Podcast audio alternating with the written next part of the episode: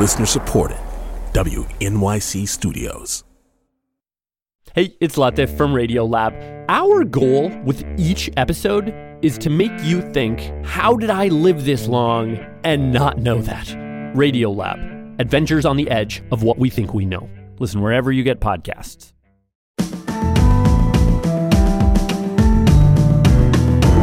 From WNYC Studios, I'm Brian Lehrer. This is my daily politics podcast. It's Thursday, January 5th. Yes, it's day three of the chaos in the House of Representatives over electing a new speaker, a stalemate within the majority party that the country hasn't seen in a hundred years. And yes, we will talk some about the Beltway politics and machinations that are going on with it. There's some breaking news about that just in the last few minutes. But primarily for this segment, we will try to take a different tack and talk about who the Republican voters are who these 20 congressional holdouts represent. We've spoken in the past on this show about Donald Trump as a reflection of Republican America, not an exception to it, since each time a Mitch McConnell or a Lindsey Graham or, yes, a Kevin McCarthy tries to walk away from Trump's excesses, like blame him for January 6th, which they all did, they get pulled back into kissing his ring. Why? Because their constituents, in the main, take Trump's side. Not to mention people like Liz Cheney, who got voted out altogether for that reason. And so we can look at Lauren Boebert, Andy Biggs, Scott Perry in Congress and say, ooh, they're going rogue. But really, they represent a lot of American Republicans, maybe most of them. So, why is this happening? in people terms. We have a great guest to help us answer this. It's Astead Herndon, national political reporter for the New York Times. Now, some of you may know the podcast that he hosted for the Times during the run up to the midterm elections. The podcast was called The Run Up. And as part of it, he took deep dives into interviews with voters from both parties in a series within his podcast series called The Grassroots, that on the Republican side, included moments like this. Mm-hmm. Do you they think race is a big problem in the country? Uh, oh, yes. Oh, now I do. Absolutely. Oh, sure, sure. But it's been it's been manufactured.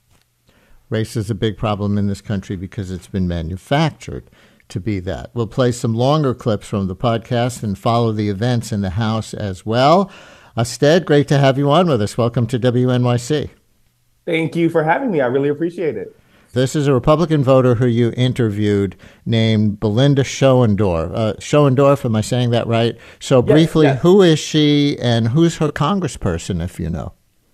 Uh, well, it actually is that we uh, talked to a bunch of voters uh, in the lead up to our podcast that we called people who participated in Times polling. And Belinda was one of those people. And she's out in New Orleans. I'm not actually sure who her congressperson is off the top of my head, but I remember she was outside of New Orleans in Los in, in Louisiana, right. and she was one of the voters we talked to, and ended up that we had an extended conversation with her at the beginning of the midterms and closer to the election about how she was specifically viewing the race as an ardent Trump supporter.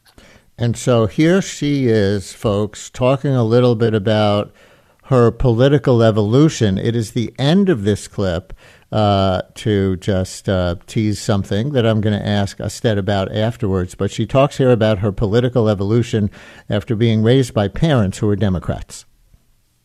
So let's see. I probably changed in my 20s, which would have been in the maybe in the uh, the 80s, I guess. by the time Ronald Reagan was there, and he would say things that really, really, really made sense he said, I used to be a Democrat, but the Democrat Party left me. And I thought, well, I wonder what he meant by that. And then I started paying attention. And then what really, really got me was when Obama was in the White House and the whole health care thing. So that made me start. We started said- going to meetings. It was that last part, Astead, that really grabbed me. She had already become a Republican way back in the 80s, but what got her to start going to meetings was opposition to the Affordable Care Act. Yeah, so yeah. I don't know if you got all the way there with her in particular, but can you put some meat on those bones about what was so objectable, objectionable about health care, and that, of course, is policy, to this voter who centered her Catholic faith generally, which does support generous health care benefits.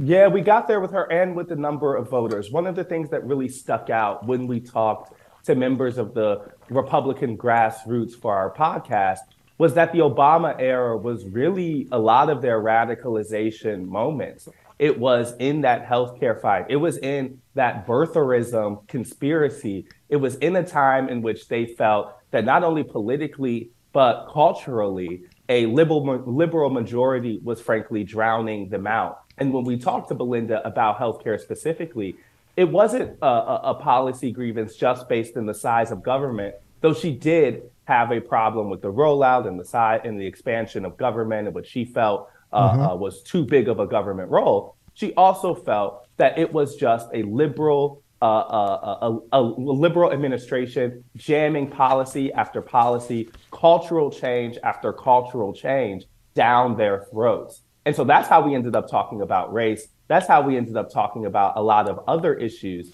is that it wasn't just a grievance that was limited to healthcare. For a number of those Republican voters, it wasn't just the grievance that was limited to immigration.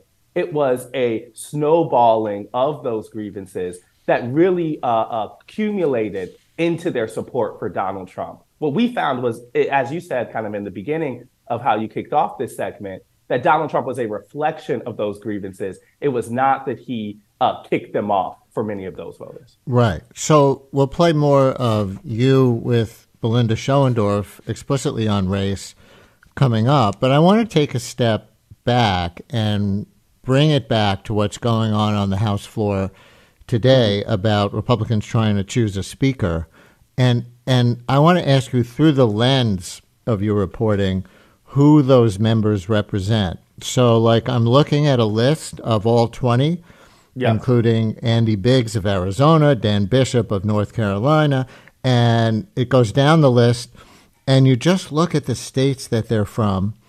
Now, I said Arizona, North Carolina. It's also Georgia, Texas, Florida, Colorado, Virginia, Maryland, Illinois, South Carolina, Tennessee, and Montana. That's a full list of the states the holdouts are from.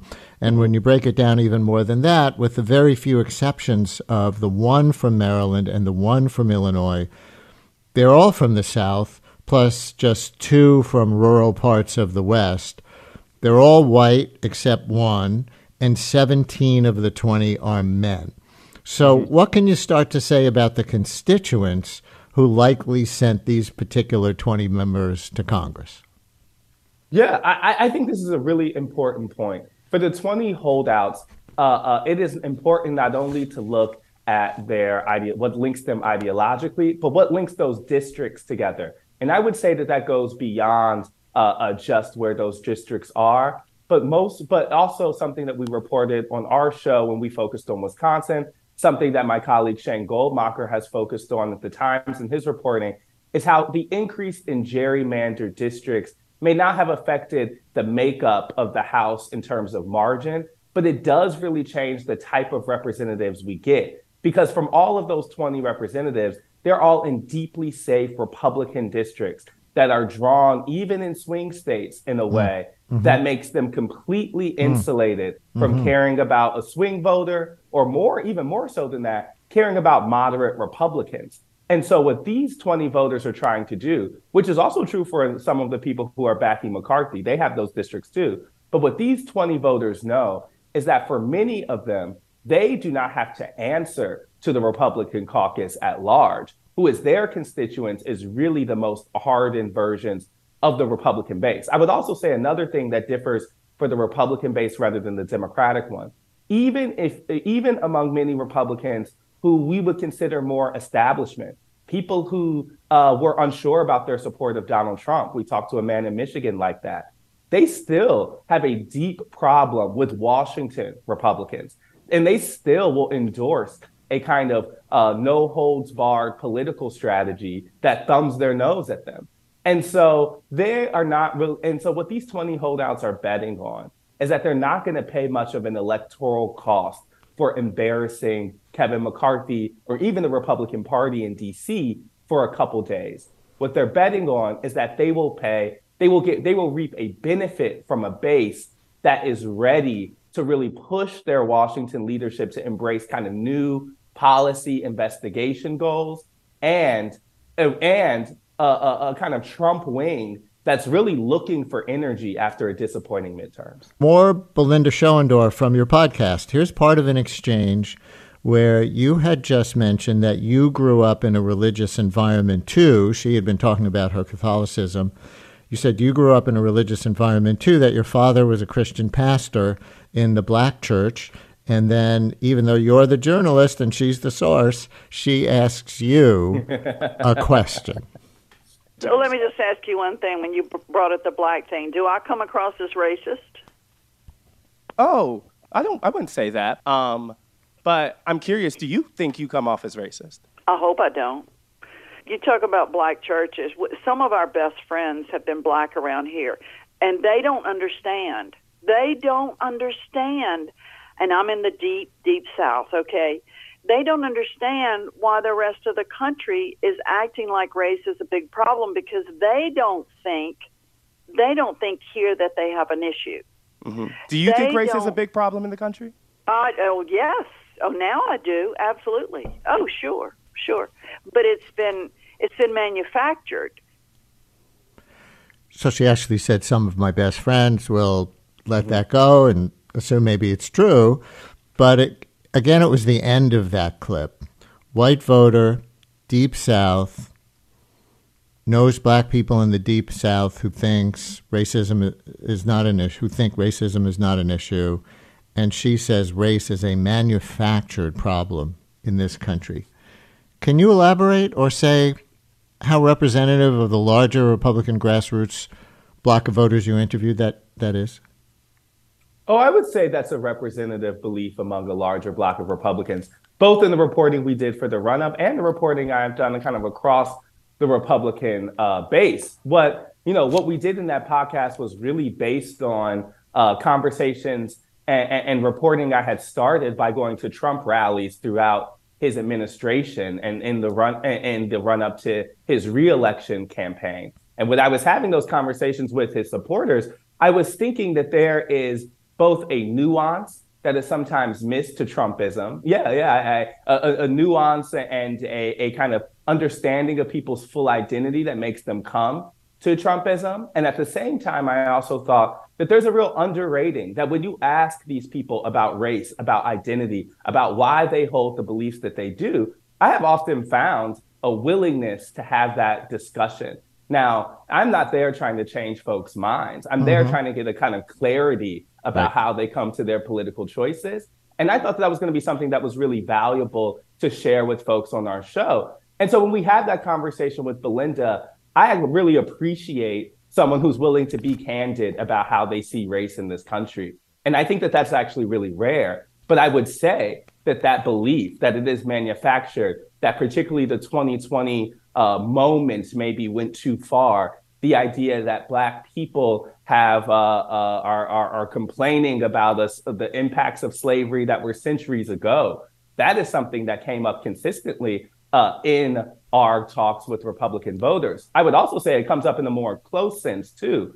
When you ask people about their Trump formation time, when it goes back to that Obama era, it almost certainly comes back to the changing demographics in the country. We started our podcast by really zeroing in on the Republican 2012 memo and the demographic changes that really guided the party's beliefs in that time. And that's why we did that, because for Republican voters, it is not at the back of their mind the ways that this country is changing demographically. It's very much a part of their political decision making. And what I have found with Republican voters is when you ask them about that, oftentimes they will own that choice. And Greg in Mount Olive, you're on WNYC. Hi, Greg. Hi, Brian. Hi, Brian. Yeah, I, very interesting. Thank you for, for getting this on. I'm glad I came across it. Um, you brought up the point that many of these 20 GOP members are in insular districts where they don't have to worry about electability and answering to their uh, the larger Republican um, uh, leadership, yeah, because they're in insular districts, right? So how, but but will that reflect on the other members of the GOP? The fact that that the larger uh, Republican Party appears not to be able to to govern effectively. Astead, can we answer that question at this point? Well, I would say for one, it already has. The fact that Republicans have looked like a a, a, a kind of party that does not have its I don't want to say the bad word, but together um, has already hurt them. And I would say that was true in the midterms. And so we are they have a, a, a smaller congressional majority than they probably should, uh, based on what we thought were the winnable districts heading into November. But that's par- partially because there is some evidence that voters judged them to be a party that was flirting with the extremes. And so I definitely think it has paid them an electoral cost, but it's a difference between where that is coming from, because that's true in a general election. That's true in the midterms. That was true even between the penalties Trump paid among many voters in his presidential election. But in the primary, there is still a plurality of Republican voters who actually see some of this behavior as a good thing. And so before you can get to that general, you have to get to a primary, particularly when we're in a presidential election cycle. And so I think that's where a lot of these lawmakers' heads are. Even so, to the caller's point, there is a real electoral cost um, that many voters ha- ha- have already placed on this Republican Party. So this is a Republican voter, Michael Sprang. Uh, just tell me what, what state he's from or what district, if you remember. Brian, this was three months ago. I'm not sure. If, I don't remember from the name. Michael Sprang. He was from Michigan. Uh, he might have been from Michigan. I'm not sure. He talks here about how he thinks the Democrats are a bigger threat to democracy than the Republicans. Yes, and this then, was a Michigan. You know, here's the clip. Here, we'll do the clip first. And then, you know, now with with Biden basically saying, you know, anybody who doesn't agree with me is I can't remember how he put it, you know, a, a threat to democracy, I think is what he said. You know, it, it's just if you take the Obama years, that was kind of, I think, the beginning of the breakdown to where the divisions started getting really deep, not only along racial lines, but also along political lines. Mm-hmm. And then the beginning of the Trump presidency, you know, when all of a sudden you had half the Democratic caucus saying, oh, well, not my president. And they started these endless, ridiculous impeachment proceedings. Mm-hmm. And I think it's just gotten worse common sentiments about the end there, the um, ridiculous impeachment proceedings and democracy as he perceives it? Absolutely, and I would say that that speaks to what we've been we've been seeing this wing push uh, uh, uh, Kevin McCarthy on. A little bit about that voter. This was someone from Michigan who had voted for Obama in 2008, had uh, very recently considered themselves a pretty swing independent and was open to what the Obama administration would be. But this was a voter speaking back to our kind of uh, uh, point about race and cultural centrality and, and the kind of Trump voter radicalization. This was a voter that mentioned uh, how Barack Obama treated the Trayvon Martin protests in terms of uh, in terms of pushing him away from the Democratic Party. Astead Herndon, national political reporter for the New York Times. Thank you so much. I really enjoyed this. Let's do it again. No, thank you. I really appreciate it.